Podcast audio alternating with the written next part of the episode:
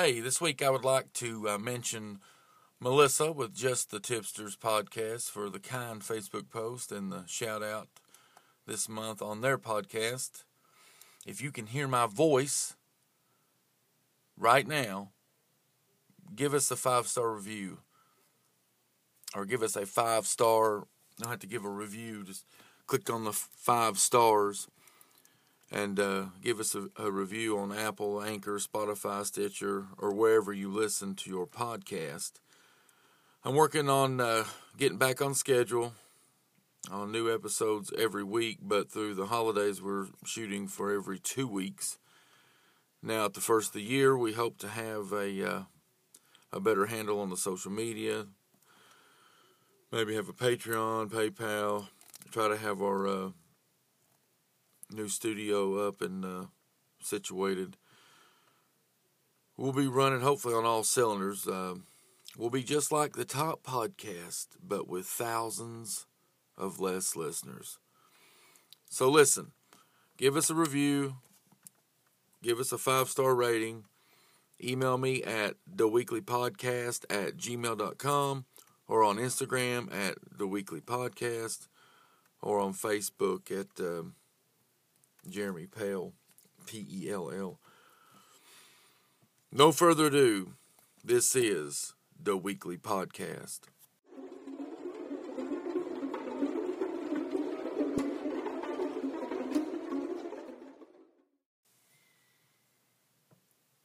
Footsteps pounding the side of the Virunga Mountains in Rwanda broke the silence around the Karasoka Research Center on the morning of December the 27th, 1985. Swahili screams pierced the misty atmosphere surrounding a tin cabin among the brush.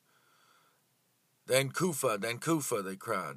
Their shouting roughly translated into Dan's dead in a remote research facility off the beaten track in east central Africa. Her murder was the last thing anyone expected to happen.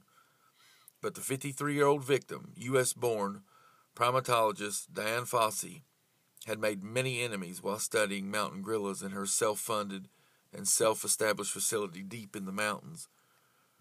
Whether she had enemies or not, her death was a devastating loss to those who admired Dian's work, and there were many.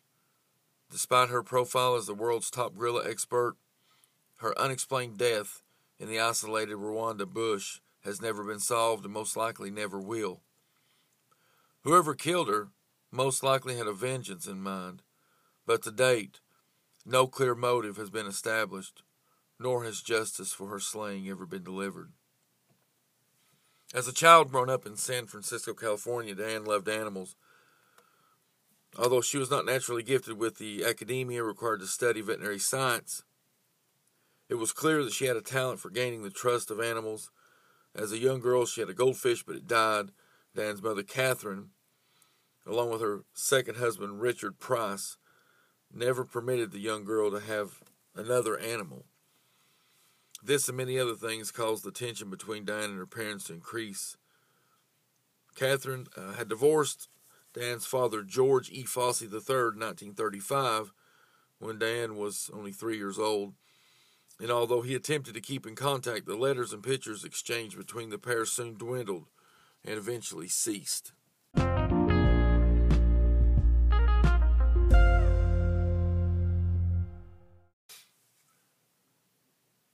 Dian was resentful of her stepfather, and it was clear that there was little love lost between them. Dian was forced to sit in the kitchen with the housekeeper to eat her meals while her mother and new partner sat together at the table, engaged in conversation, having a, a grandioso time. It seems Dan was a victim of a generation that believed that children should be seen and not heard. Growing up was lo- a lonely existence for her, which is why animals became her friends. As a teenager, Dian was taller and slightly more aloof than the rest of the children but she was a keen horseback rider and aspiring veterinarian despite her parents' inclination to push Dian towards a career in business. Diane failed to grasp enough knowledge of physics and chemistry to become a vet and left the University of California. Instead, she focused on a degree in occupational therapy at San Jose State University. In 1954, Dian graduated and spent several months as an intern for a California hospital before moving to Kentucky in 1955. At the age of 23, she was a director of the Kosair Crippled Home, sorry, Kosair Crippled Children's Hospital Occupational Therapy Department. Her home became a farm on the far outskirts of Louisville, where in her spare time Diane happily tended to the livestock. But a farmer's life was not what Diane had in mind. In 1963, at the young age of 29, she combined her entire life savings plus a loan from the bank to fund a once in a lifetime trip to Africa, visiting areas in Kenya, Tanzania, Zimbabwe, and the Congo. While on the trip, Diane met with famous anthropologist Louis Leakey and his wife Mary, who were studying African gorillas. The couple took Diane under their wing and brought her along with them during one of their trips to the Virunga Mountains to search for wild gorillas. See, I'm out on that. No thanks. I mean, it takes a special person to have a. I, I love animals. I love my dogs, but I'm not going to the Virunga jungle to study gorillas. But to each his own. So it was practically love at first sight when, with Diane when she encountered the beast. Writing in her 1983 autobiography, Gorillas in the Mist, immediately I was struck by the physical magnificence of the huge jet black bodies blended against the green palette wash of the thick forest foliage. For Diane, it was their individuality combined with the shyness of their behavior that remained the most captivating impression of this first encounter with the greatest of the great apes. With great reluctance, she left Africa and went back to the United States, but man, she was eager to return and learn more about the gorillas. Back in Kentucky, Diane's trip became the subject of several articles for the Louisville Courier Journal. Louis Leakey and Dan became face to face again and at a, at a lecture in Louisville in 1966. After discussing British Primatologist and anthropology Jane Goodall's study of chimpanzees, which was in its early years at this stage. Louis had expressed his belief that studying gorillas in the mountain forest would aid the study of human evolution, and invited Diane to partake in a long term study of the animal she had grown enamored towards in the Rwanda mountains. Although Diane was not an accredited primatologist and had little training for such a project, Louis had experienced firsthand her iron will and determination, and felt she would be the best person for the job. Diane accepted the offer and left for Africa. We'll be right back. The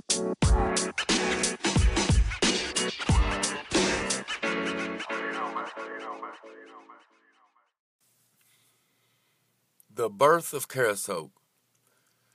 Now, the first few days of Dan's adventure were spent in, I'm going to butcher this, Nombi, Congo, before she left for Nairobi in Kenya to build up a supply of materials needed for a jungle camp. Dan lived among the mountain gorillas in the Democratic Republic of the Congo with wildlife photographer Alan Root for several months, until the Civil War forced the pair to leave and head for Rwanda. It was on September the 24th, 1967, that Diane's 3,000 3,000 meter ascent into uh, Mount Biscoke in the Volcanoes National Park brought her to a stop. There she established the Karasok Research Center, naming the camp after the central location between Mount Karisimbi, which overlooked the camp in the south, and Mount Biscoke, a smaller mountain to the north. And I'm I'm sure I don't have any of these names right, so whatever.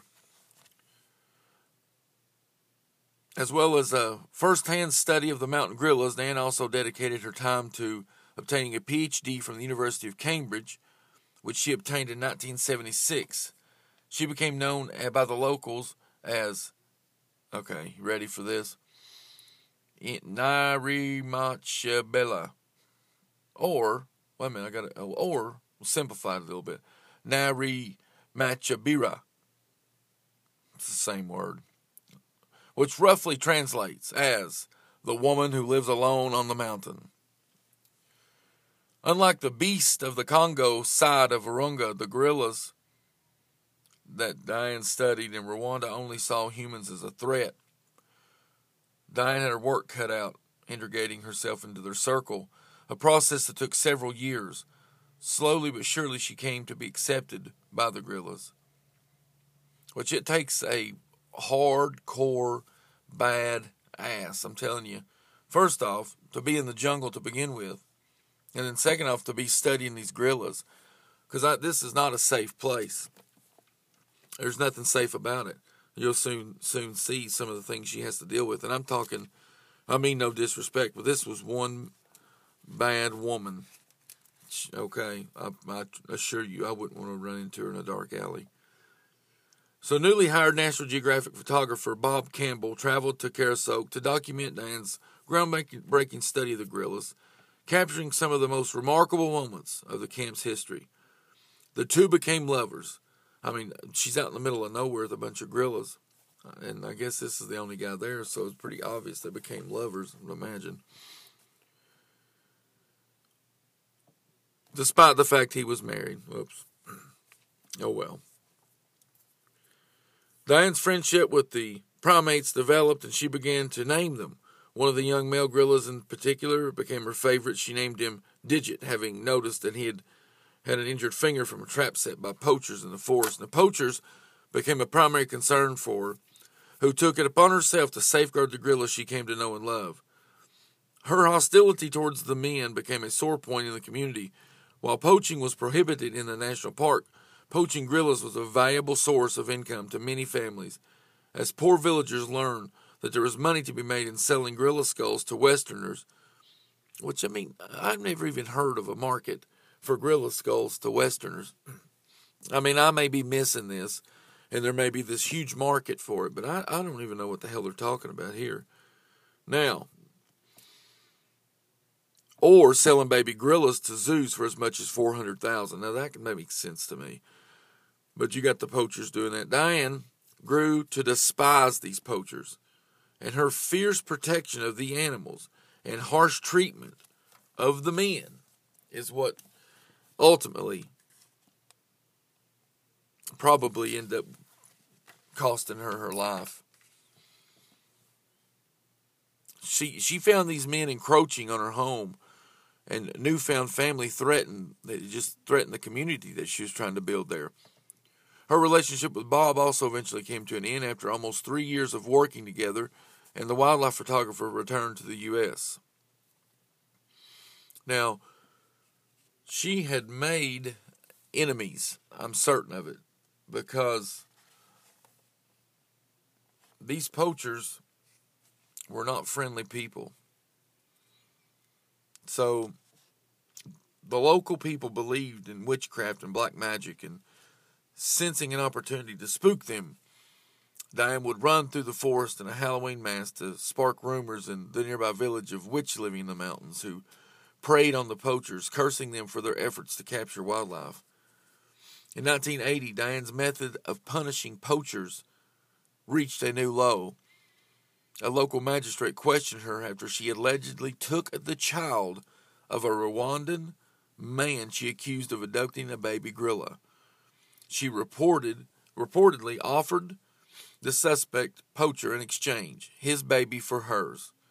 She's, she was reprimanded but avoided further punishment thanks to her efforts to take care of the child, feeding her and keeping her safe until she was returned. And we're talking about a woman in the middle of the jungle with poachers that wouldn't care to cut your head off with a machete and a government that would soon come right behind him and cut your arms and legs off. For this woman to do this, I'm telling you, you I, I, I couldn't even imagine the, the, the living condition. Just it just shows you how much love she had for what she was doing and for the animals themselves. So she abducts the child. Uh, she doesn't get any trouble. She had taken care of the child. She wasn't going to hurt the child. So now 1978 seemed to get off to a little rough start for Diane, who was informed of on New Year's Day that her beloved Digit had been killed defending his family from poachers. They had hacked off his head and one of his hands in the aftermath. He was identified by his mutilated digit and namesake. Six months later, another gorilla named after Diane's uncle, Albert, was killed, and piece by piece, Diane's primate family dwindled. Diane had drawn the battle lines against the people who killed her gorillas. She slaughtered their cattle if they wandered on her land. She set fire to the poachers' homes and placed bounties on their heads. After Digit's death, Diane's hermit like existence became normality. She continued to drink and smoke in increasing quantities. I'm telling you now, this that's a tough woman. 1981, the Rwandan government ordered her to leave, banning her until 1983, when she was allowed to return to Karasok. Graduate anthropology student Wayne McGuire, whom you'll soon find out wishes he probably never even went to Rwanda, from the University of Oklahoma, joined Diane's study in July 1985. Desperate to learn about the primate species, Many graduates before him had done the same, only to leave when they became frustrated by the living conditions or with Diane's increasingly hostile attitude toward both them and the Swahili anti-poaching team she employed, which was, excuse me, which was funded by the Rwandan government. Christmas was quite an occasion, although Diane liked to celebrate it by inviting camp workers into her home and hosting a feast, complete with gallons of the local banana beer or Wanga, Wangabwa. However, this year she had postponed her uh, usual celebrations until New Year, anticipating the arrival of a delegation of conserv- conservationists. She had put up decorations outside her hut on Christmas Day, invited Wayne and Joseph Munez for a lamb dinner. The following day, Wayne ventured out into the forest to monitor some of the 70 gorillas the center kept, on, kept tabs on. He returned to Diane that evening to tell her that everything was okay in the Centra, and then retreated back to his cabin for the night. Pulled from a sound slumber by Diane's house servant the following morning, Wayne quickly realized something was very, very wrong over in Diane's cabin, which lay only about 90 meters up the mountain on the far edge of the camp. Entering the cabin, Wayne saw Diane laying face up next to her two beds, which she pushed together. Diane's belongings were strewn across the cabin, but it was her body that showed the most violent signs of an attack. When, when he reached down to check her vital signs, he saw that her face had been split diagonally from a single machete blow only days before her 54th birthday. Diane was dead. We'll be right back.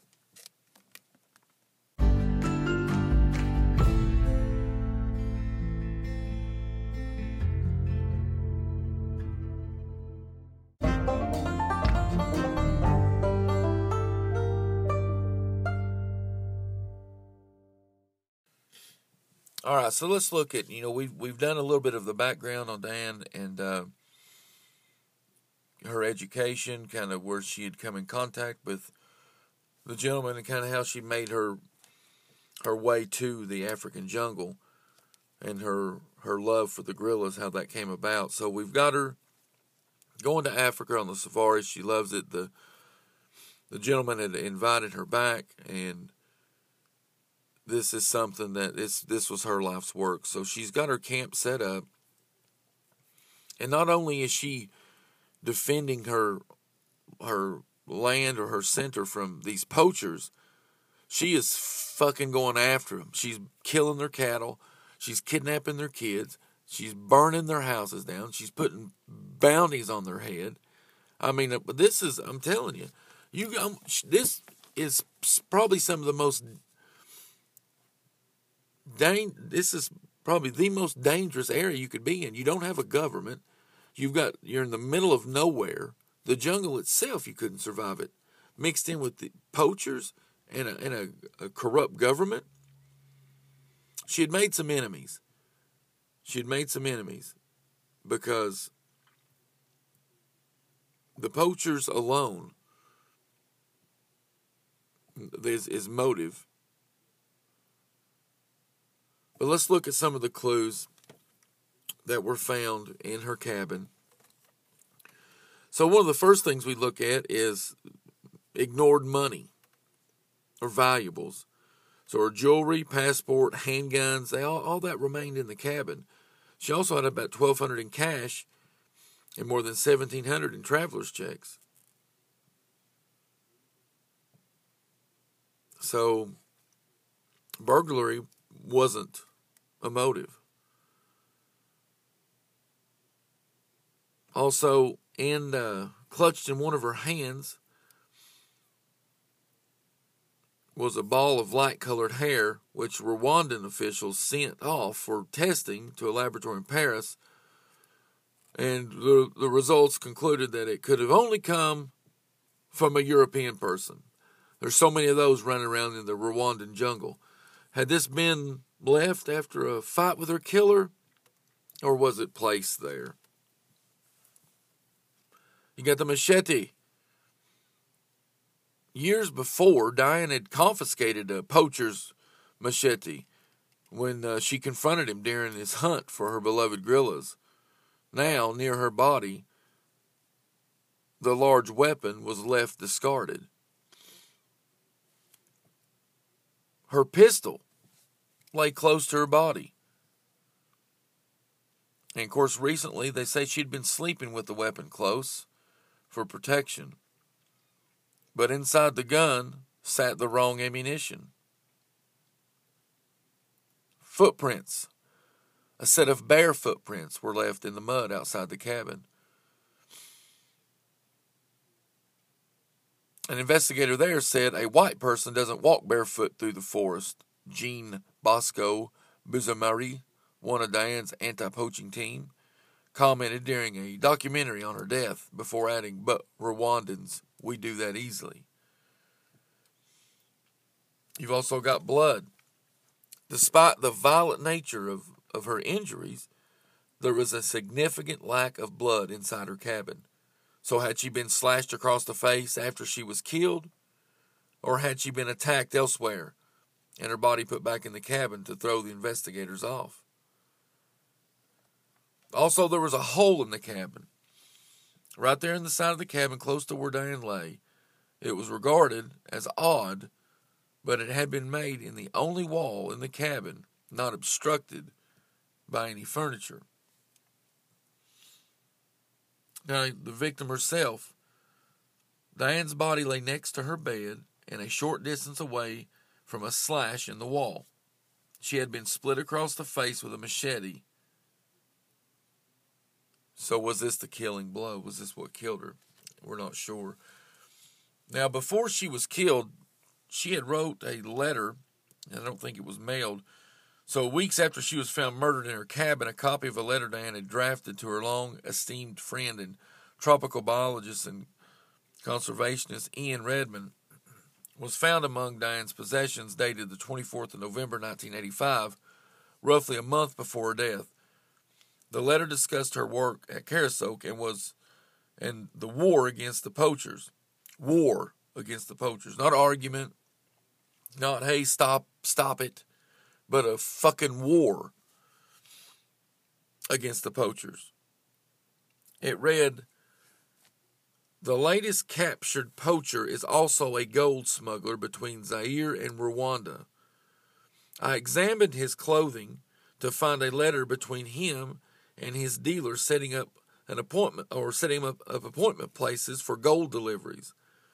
The letter had never been sent, but merely kept among her paperwork. Now, this suggested that Diane had information on high ranking individuals that could potentially destroy their reputation. This person might have caused the one or dead. Absolutely. You've got a crooked government, you've got poachers, you've got a jungle, you've got anarchy, so now the investigation, I'm sure there was, an amazing investigation done in the jungle of Rwanda. So, I mean, that gets back to what I said about Wayne. Poor Wayne. Wayne needs to hightail it out of Rwanda as fast as he can get the hell out of there. Now, despite the urgent nature of, of the events that had unfolded at Karasok, it took five hours for just word to reach Rwandan police soldiers and officials. The message had spread via a radio bulletin from the nearby town of Ruganira. Police were unable to determine a motive for Diane's murder, and although her cabin had been ransacked, nothing of any value or importance had been taken. Her body was removed from the scene and had to be stored in a brewery cellar to keep it cold until she could be buried. No autopsy was performed because there were no coroners in Rwanda. And according to the, those present in the cabin during the initial police investigation, no solid evidence was recorded by police or any effort made, made to protect the crime scene. Across the world, news broke of Diane's death. People were stunned. It was as if Mother Teresa had just died. They have no, uh, no. Yes, I, this woman was compassionate, but Mother Teresa, I'm not sure, because she's burning. I mean, this is a my Mother Teresa might have been bad as hell too. I'm not sure, but I'll promise you right now, I did not. This woman was tough. Well, across America, they thought Mother Teresa had just died. American ecologist and uh, Diane's former colleague Bill Weber commented to the press, but the Mother Teresa of the world doesn't get bludgeoned to death in their bedrooms. Diane's anger toward the residents of Rwanda was no secret, and poachers quickly became the number one group of suspects. As she would have wanted, Diane is buried at the Karisoke next to Digit and Bert. Her gravestone reads, No one loved gorillas more. Now, Rwandan officials soon turned their attention to old Wayne McGuire. And after being tipped off in July that the authorities would arrest him for Dan's murder, he fled to the United States, aware that the USA and Rwanda did not have an extradition treaty. If I was him, I'd got out that next day.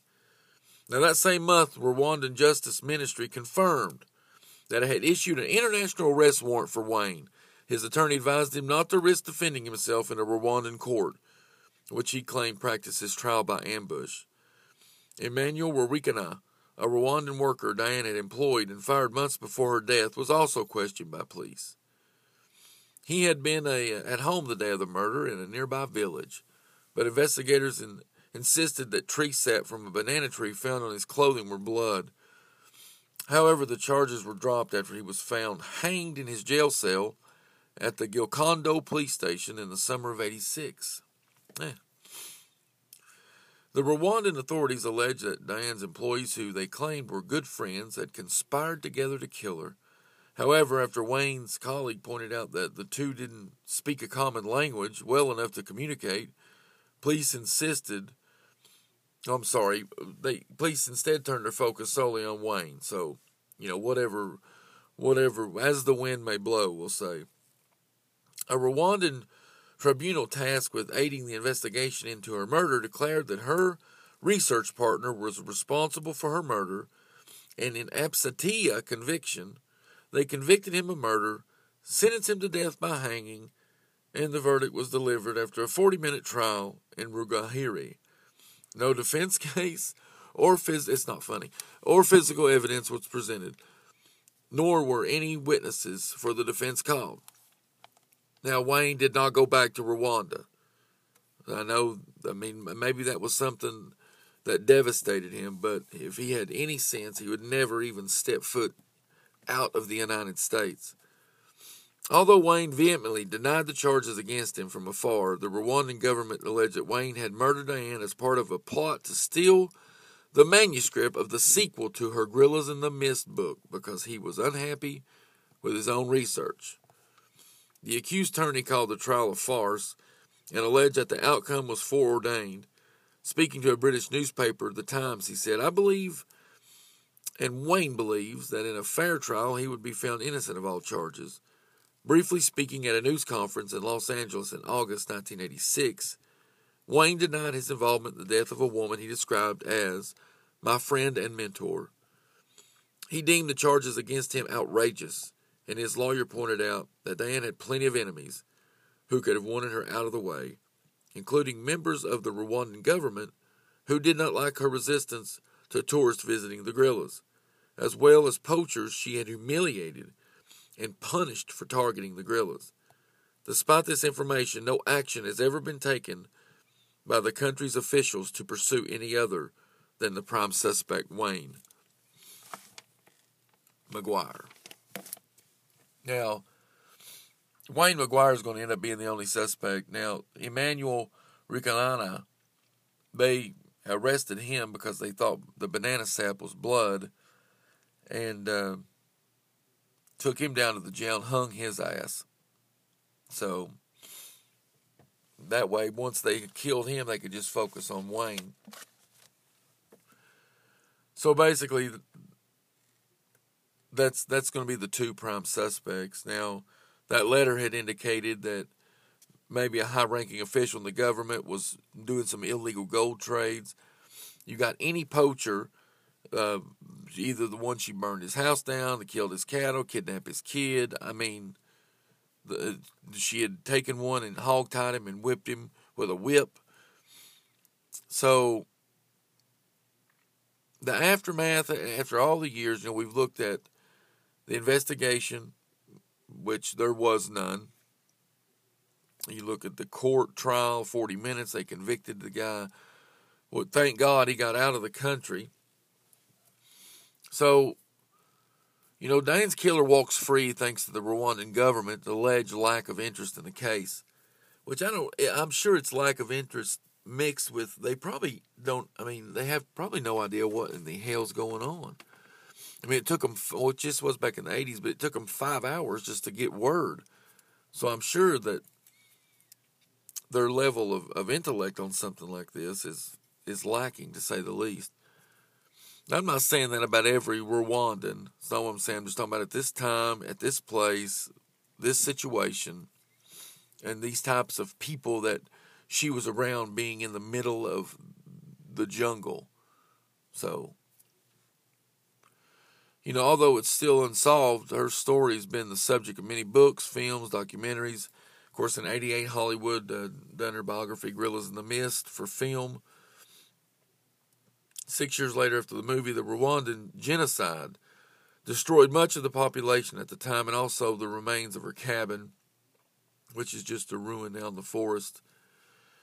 You know, any evidence that could have potentially solved her murder is gone. Only the gorilla graveyard where she and the animals are, are buried remain because the Karisoke facility was completely destroyed during the Rwandan Civil War. Its headquarters was relocated to Musanze, where the charity continues to fight to protect the wild animals Dian loves so much.